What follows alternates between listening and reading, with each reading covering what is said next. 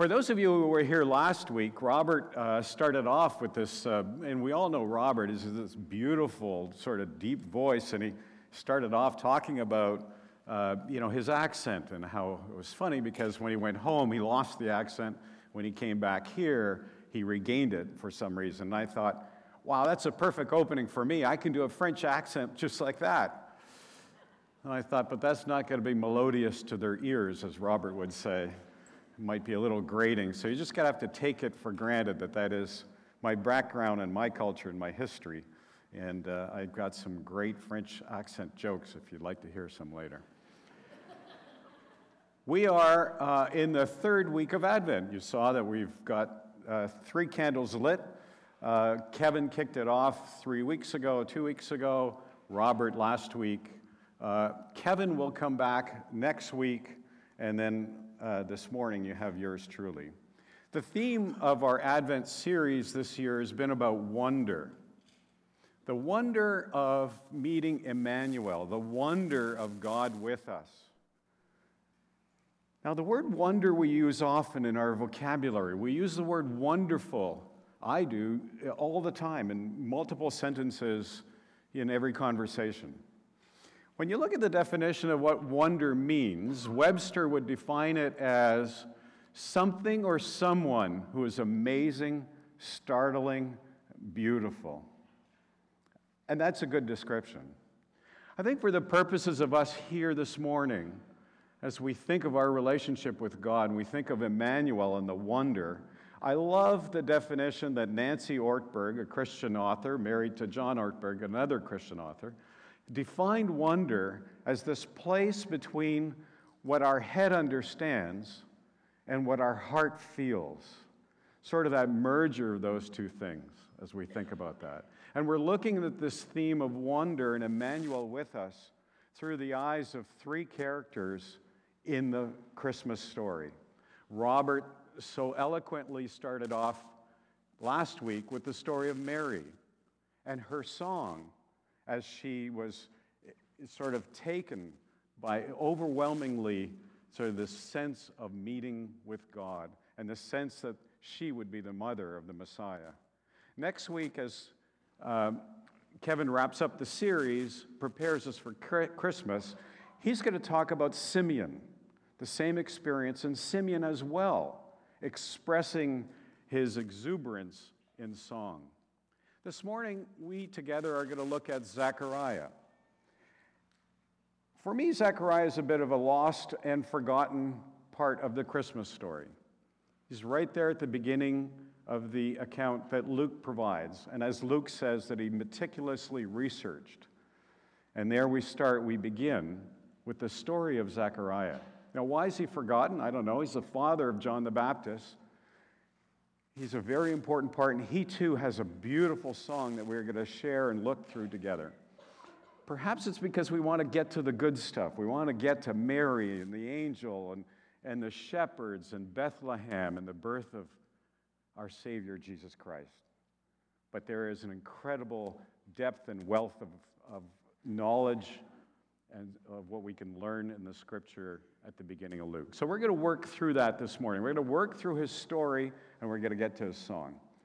I'll admit to you that as I was preparing for this, and as usual, we prepare a PowerPoint that might be helpful for you as you listen and you read scripture and, and, and the like. I really struggled with what to put up on the PowerPoint. And I started two, three different times. I had different slides, maybe just scripture, maybe just a summary of my thoughts.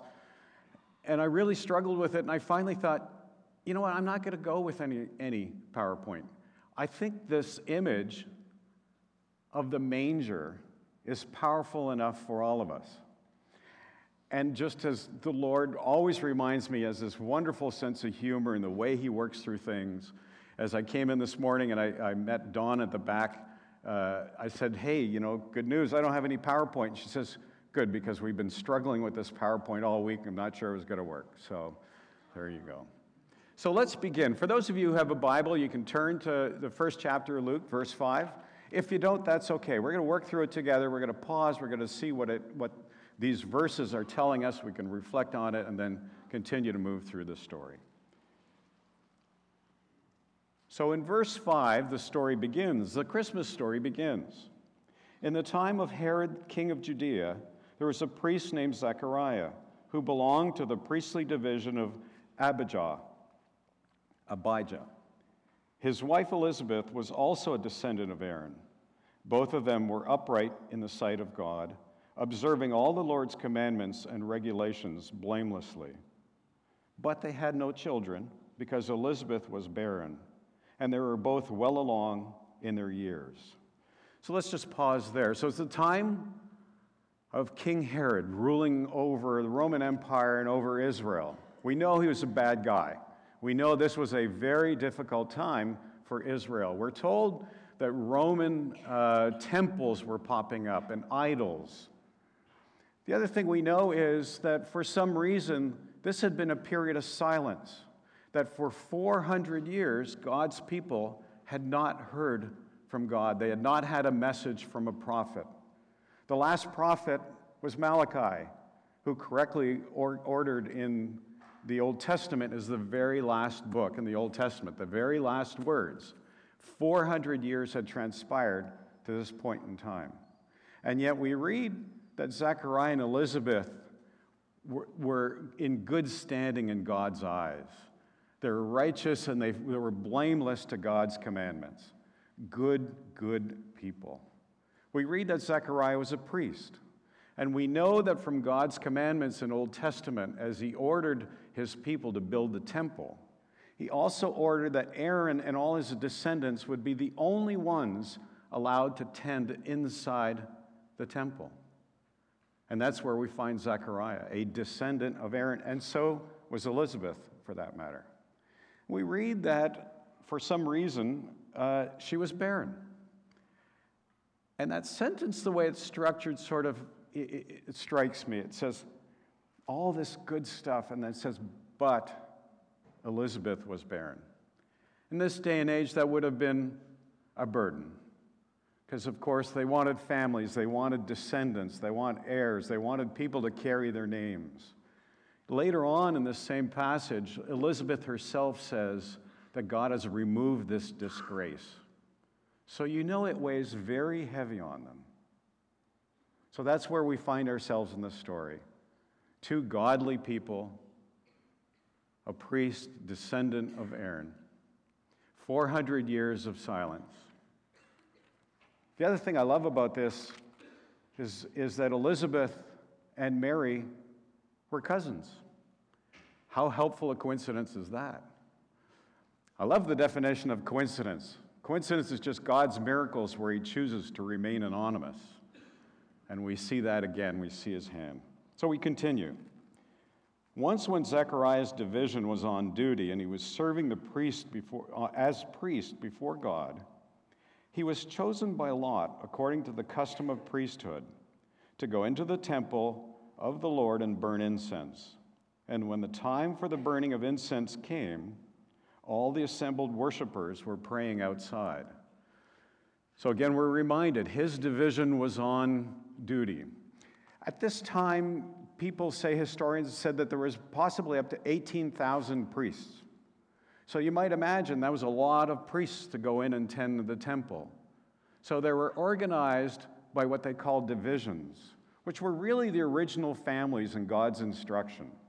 So if you're, you're curious about biblical history, go back to First Chronicles, I think it's chapter 24, and he lists all of the families that will be the ones who tend in the temple. Abijah was the seventh or eighth of those families.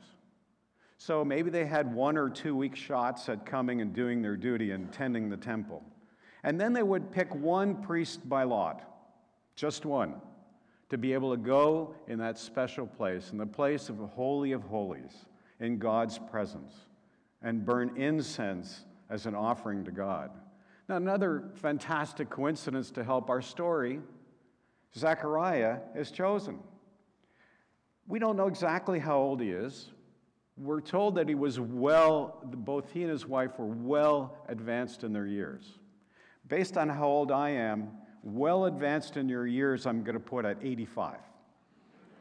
I'm going to give myself a little bit more runway. So there he was at 85. How long had he been a priest? When did it start? When he was 15? He had been a priest for 70 years, going to the temple when it was his family, his division's turn. And finally, his lot is drawn.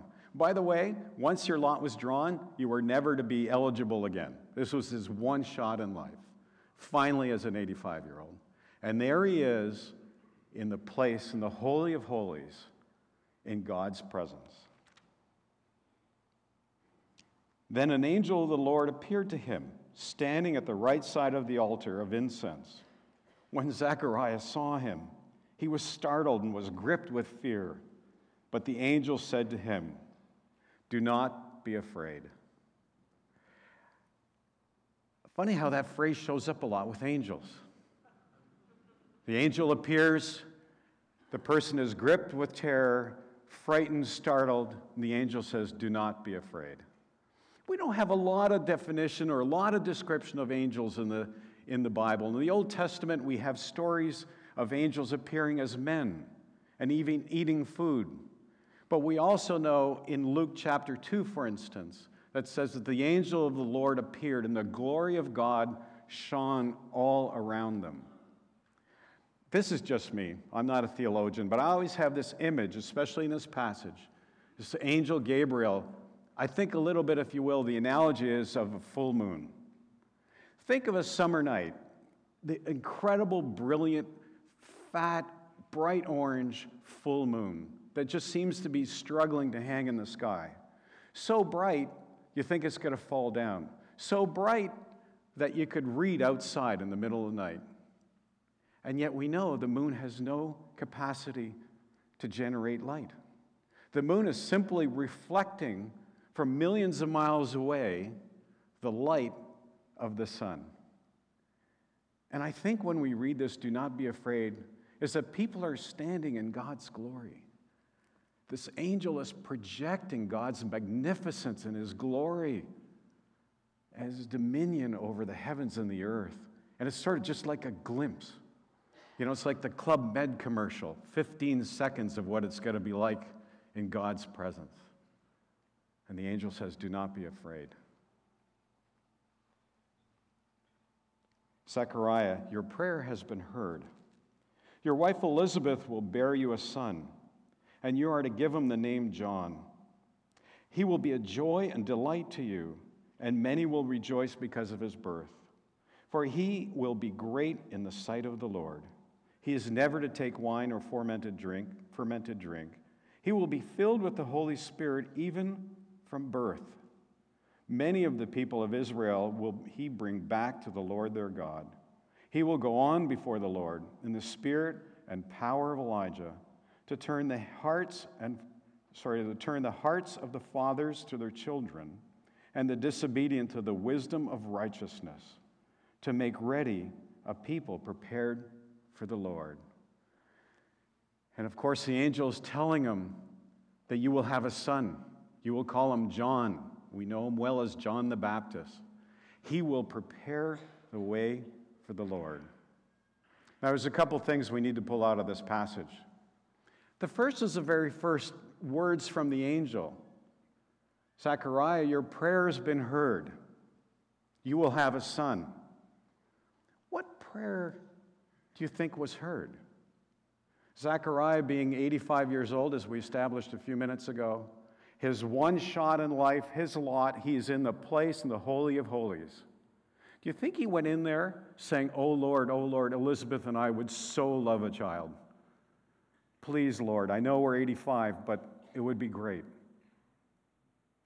Chances are that was not on his heart when he entered the Holy of Holies. Chances are that prayer, he and Elizabeth and he and Elizabeth together prayed a thousand times. 65 years ago, 50 years ago, 45 years ago, 30 years ago.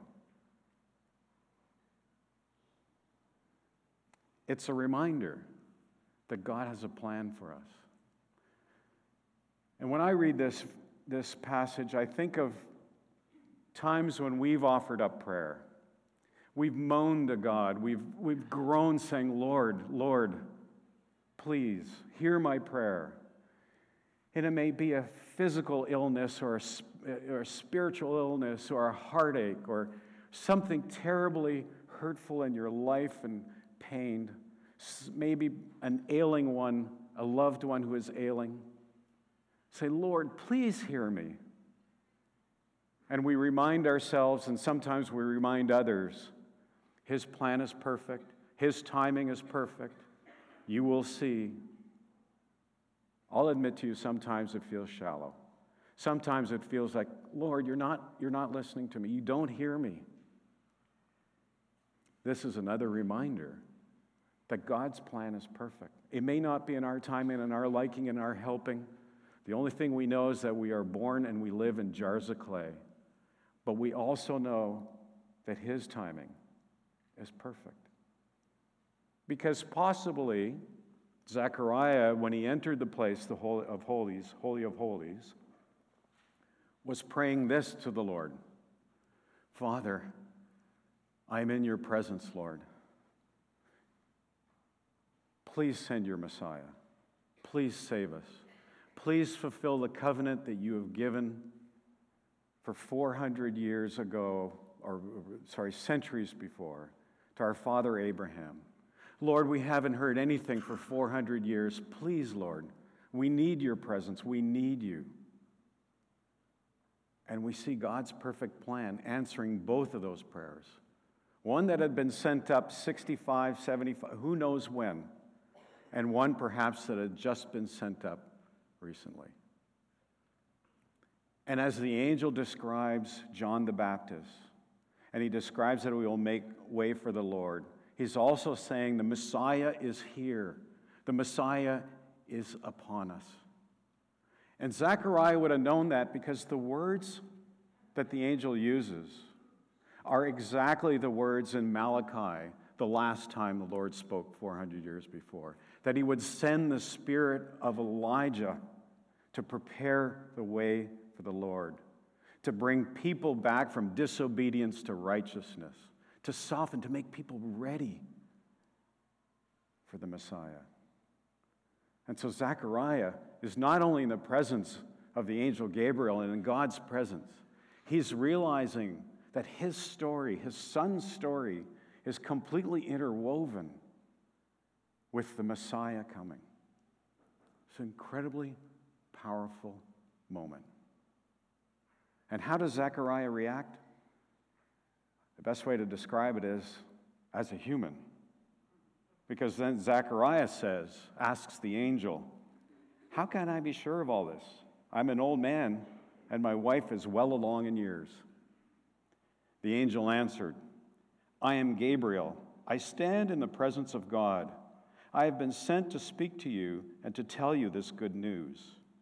And now you will be silent and not be able to speak until the day this happens, because you did not believe my words, which will come true at the proper time in nine months from now. You doubt me, you doubt the power of God. I'm going to take away your speech for nine months until this happens. Seems a little harsh, doesn't it? I mean, really, he's just, you know, 85. He's allowed to say, You sure? Have you met my wife and I? We're about to have a baby. Could we give us a little proof, maybe? Seems like a bit of a harsh rebuke. But I believe that it was God's way of preparing Zechariah for this moment as well, of softening his heart, of giving him all this time to think and reflect. And also because of this, it had a pro- profound and powerful impact about around, with people around them. We're told right after these verses that the others, the other priests and worshipers, were waiting for Zechariah to come out of the temple. He was late. Of course, he was chatting with the angel Gabriel. He was late, and they wondered why was taking him so long. And when he finally came out, his arms were waving, but he had lost his speech. And they said, It is, he has obviously had an apparition. He's obviously had some interaction with God. 400 years, God has spoken. I say the people were moved. And then later on in the story, when he gets his, his words back, when he speaks again, they say everyone around him were astonished and they went back to the hills in the country and told of this, saying something very important is taking place. Something is very special with this child. All in God's plan, all in God's doing in this incredible story, the first and beginning story of our Christmas story. And so then we move on. Then there's the whole passages that we won't go through, but we talked about last week when Mary comes and visits Elizabeth. And Elizabeth, filled with the Holy Spirit, reacts and says, Who am I? Who am I that the mother, the Son of God, should come and visit me? And we're told that her baby in her womb, John, who is six months pregnant, leapt with joy, already filled with the Holy Spirit, recognizing that the Messiah was there, leapt for joy. Then it came time for Elizabeth to give birth. We move down to verse 57. When it was time for Elizabeth to have her baby, she gave birth to a son. Her neighbors and relatives heard that the Lord had shown her great mercy, and they shared her joy. On the eighth day, they came to circumcise the child, and they were going to name him after his father Zechariah. But his mother spoke up and said, No, he is called to be John. They said to her, There is no one among your relatives who has said that name. Normal tradition, eight days in, they go circumcise the child. This obviously very, very tired, weary mother just gave birth, has a new baby, it's hard and everything else, and the formality of asking what they will call him, knowing that the answer was Zechariah, she says, John. I said, Yeah, I don't think so. That doesn't make any sense. Then they made signs to his father to find out what he would like to name the child. Obviously, poor mom's lost her mind, ready to go see dad. So you want to call him Zechariah, right? He asked for a writing tablet, and to everyone's astonishment, he wrote, His name is John. John, the meaning of John is God is gracious as they were following the instructions of God and the angel. And immediately then, as the angel had told him, we read that his mouth was open and his tongue was loosed. I don't know what it'd be like not to be able to speak for nine months. I know for some of you it might be tougher than for others. When uh, Chris and Lindsay were really little, and uh, I would have an afternoon or something if Jerry was out running errands, and I'd be just with the two of them hanging out, I would immediately uh, invoke one of my favorite games, which was He Who Speaks First Loses. I could have played that all afternoon. Uh, but unfortunately, they would only last about three or four minutes. And then one of them would uh, say something, and the other one would laugh, and then they both start giggling, and we'd all laugh and have lots of words. Zechariah just went nine months without saying anything. You know, they, we, we just read that he went and asked for a, a writing tablet. You know, it wasn't like an, you know, one of these fancy tablets like we would have. It would have been, you know, pouring wax, so you, you would be judicious in what you wrote on your tablet every time, you know, remelting the wax. His first words, he's finally, after nine months, I don't know about you, but there might be a long list of things I'd want to say. Elizabeth, we have a son. His name is John. Can you believe it? We finally have a son. Hello. I, I got to tell you, by the way, I haven't had a chance. I got to tell you about this angel I saw. I, I got to tell everybody. This is incredible. He could have said anything. He might have been angry. It's like, Lord, really? Nine months? I was just asking. That just seemed a little tough. No, he could have said anything, but we read that he immediately began to speak, praising God. It had been built up in him for nine months, God preparing his heart for this. And he's, he just can't contain himself, praising God. The neighbors were all filled with awe, and throughout the hill country of Judea, people were talking about these things. Everyone who heard this wondered about it, asking, What then is this child going to be? For the Lord's hand was with him already. Zechariah is also preparing the way for the Lord. John the Baptist is eight days old. He's preparing the way for the Lord. Everybody is saying something very important is taking place. And then Zechariah praises in the form of a song. Mary, Zechariah, and Simeon, all with wonderful songs that have lasted all these centuries. Numerous songs have been made from their songs. Scripture memorized, powerful words.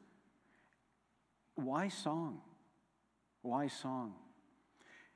Some would say, and partly true, is it was an easier way of handing down things to generations. In song, it would be easier to remember.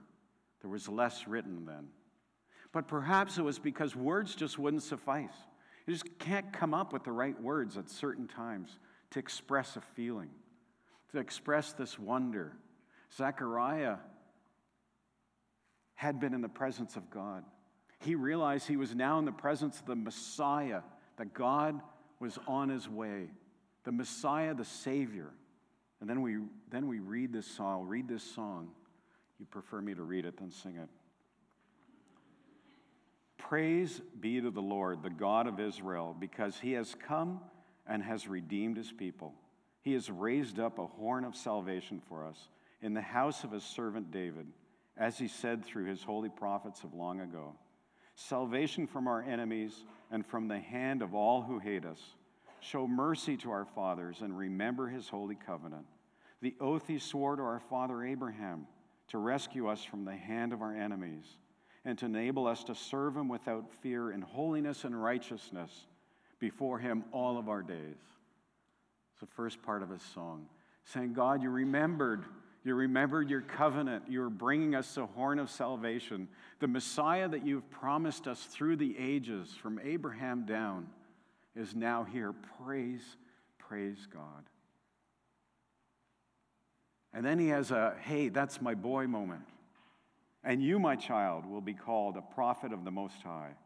For you will go on before the Lord to prepare the way for him, to give his people the knowledge of salvation through forgiveness of their sins, because of the tender mercy of our God, by which the rising sun will come to us from heaven to shine on those living in darkness, in the shadow of death, to guide our feet into the path of peace. Hear these words to give his people the knowledge of salvation. How? Through the forgiveness of sins. Why? Because of God's tender mercy. You know, when we read of characters like Zechariah and others in the Bible, we say, yeah, they're just regular people, but it doesn't quite sink in for us. We just think they're, they, it's like they're actors, you know, they've already read the full script, they know how it's going to work out. They're just in this case, Elizabeth and Zechariah, godly people following his rules, and they're stepping through this one step at a time. Jesus hasn't grown up yet. Jesus hasn't been preaching and teaching the world yet. And listen to Zechariah's words that he's bringing salvation through forgiveness of sins because he loves us so much incredibly powerful words. His reaction of his wonder of being in this presence and this amazement. I think this is a good time to pause for communion. With these words upon us, and this thought and this beautiful song that has been risen, I want us to keep that thought and these words as we move to communion. So I would invite the ushers to come forward now. I love uh, so many things about this church. Um, I love everything about this church. One of the things I really, really love is the fact that we have communion every week. Perhaps you could say it fits my old culture, but I love that we have this opportunity to turn our hearts to Christ. We're celebrating through the Christmas time his story, his story of his birth we recognize as we come to communion that we also remember Good Friday and what it took for us to experience this forgiveness of sins, that it had to be nailed on the cross. And more so than the physical pain, imagine for the perfect Son of Man, for the perfect God, to be encumbered and, and to be weighed down with all of the sins of the world as he took those to the grave. Why have you forsaken me? Physical and incredible spiritual pain. But we don't serve a God with two, two parts to a story. We serve a God with three parts to the story. Because we celebrate on Easter that He is risen. We celebrate God is with us, Emmanuel. Not God was with us, He is with us now. We celebrate communion because Jesus Himself said, Do this. It's not hard. Do this. Share some bread. It will remind you of my body that was sacrificed. And have some wine. That will remind you that I shed my blood for you because I love you and I want to be reconciled with you. So, this morning, as we celebrate communion, as we take in communion, just remember his simple words do this in remembrance of me. Let's pray.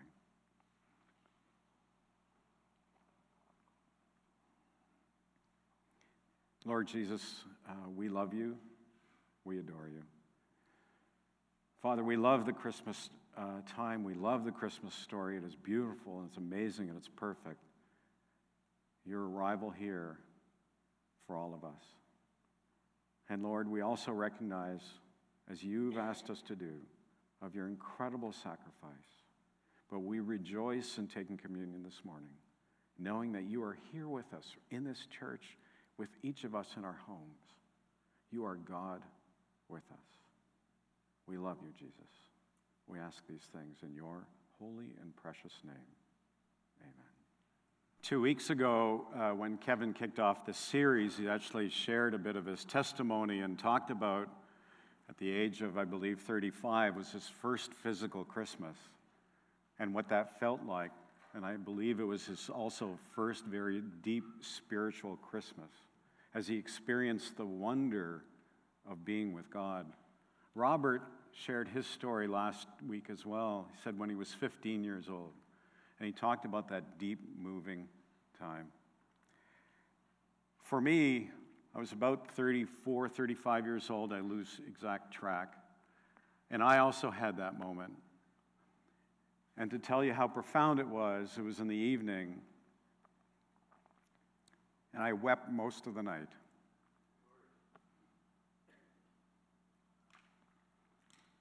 I was north of Timmins fishing with my oldest son, who at the time I believe was eight or nine, to tell you how excited I was and how anxious I was to come back and tell everybody. We got back here by 11 a.m. We left in the morning north of Timmins. For those of you who are familiar with Northern Ontario geography, you know we got up pretty early. I couldn't wait to tell everybody. If we had time to go through this auditorium this morning, stories would bring us to our knees, would have us groaning and thanking God for each of the experiences that you have had and continue to have. The sense of wonder of Emmanuel with us, Emmanuel with you. Kevin also two weeks ago said something that was very touching for me, very profound. And he said, At times we need to stir our faith. I really like that expression, to kind of stir it up again. Ralph Waldo Emerson once said of the heavens and the constellations Imagine if they only appeared once every thousand years. We would look up. Can you imagine the amazement and bewilderment, and the wonder we would experience in seeing such a thing? And he goes on to say that one of the great tragedies in life is that we get used to things. And I think that's what Kevin was reminding us that at times, yes, human nature, we get used to even our own story, our even wonder, that amazing moment and moments that we continue to have. And this Christmas season is a good time to give it a turn. Stir it up a little bit. Let that come back. Remember your own story. If you will, I'd encourage you through this season before or after Christmas to figuratively approach that manger. Imagine it there. Imagine walking up deliberately, slowly, and peeking over the side. I mean, it's an animal trough. Probably still had stuff stuck to it and old food and everything else. But as you peer over the side, there's this baby. The baby's perfect. All babies are amazing and beautiful and perfect. But that is the Son of Man, the King of Kings. Let it stir your heart, let it stir your faith. It is said that one day a man approached Mark Twain and he said, Mr. Twain, I wish I'd never read your book, Huckleberry Finn. Mark Twain was a bit bewildered by that. He said, May I ask you why you would say such a thing? He said, Because I'd, if I'd never read it, I could read it for the first time now. Perhaps there's some of you here today figuratively speaking, have not read the book yet. This morning's a great time. You can come forward after. You can speak to myself or any of the people up front. Just maybe talk. Maybe it's something that's just pulling at your heart.